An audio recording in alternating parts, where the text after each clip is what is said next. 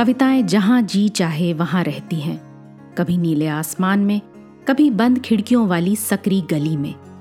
कभी पंछियों के रंगीन परों पर उड़ती हैं कविताएँ तो कभी सड़क के पत्थरों के बीच यूँ ही उगाती हैं। कविता के अलग अलग रूपों को समर्पित है हमारी पॉडकास्ट श्रृंखला, प्रतिदिन एक कविता।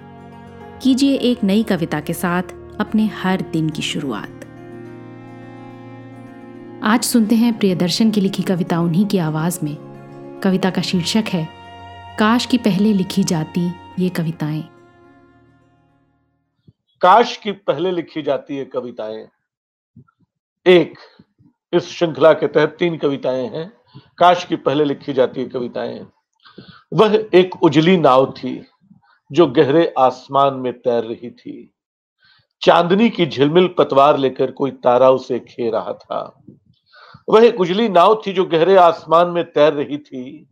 चांदनी की झिलमिल पतवार लेकर कोई तारा उसे खे रहा था। आकाश गंगाएँ गहरी नींद में थी।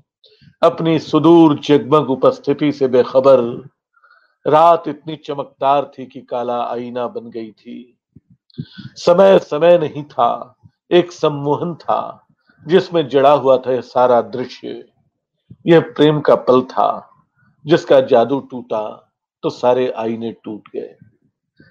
इसी श्रृंखला की दूसरी कविता दो। वह एक झील थी जो आँखों में बना करती थी।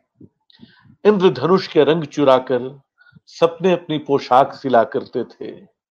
कामनाओं के खोलते समुद्र उसके आगे मुँह छुपाते थे। एक एक पल की चमक में न जाने कितने प्रकाश वर्षों का उजाला बसा होता था।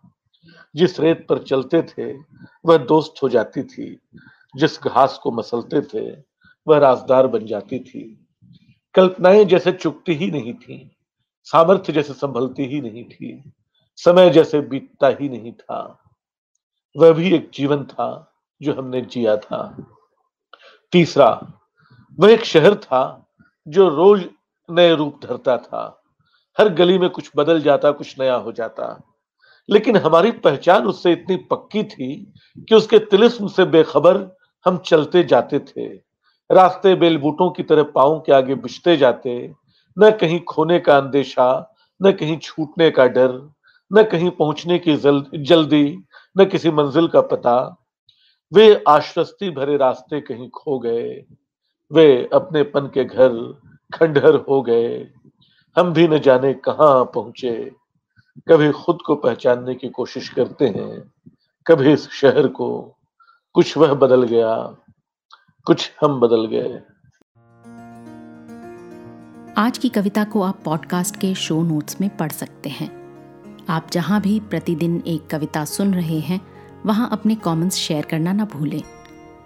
अगर आप चाहते हैं कि नई धारा रेडियो की ये प्रस्तुति हर सुबह आपके व्हाट्सएप पर आ जाए तो हमें इस नंबर पर मैसेज भेजें। Seven four two eight seven seven five three seven six कल एक और कविता के साथ फिर मिलेंगे।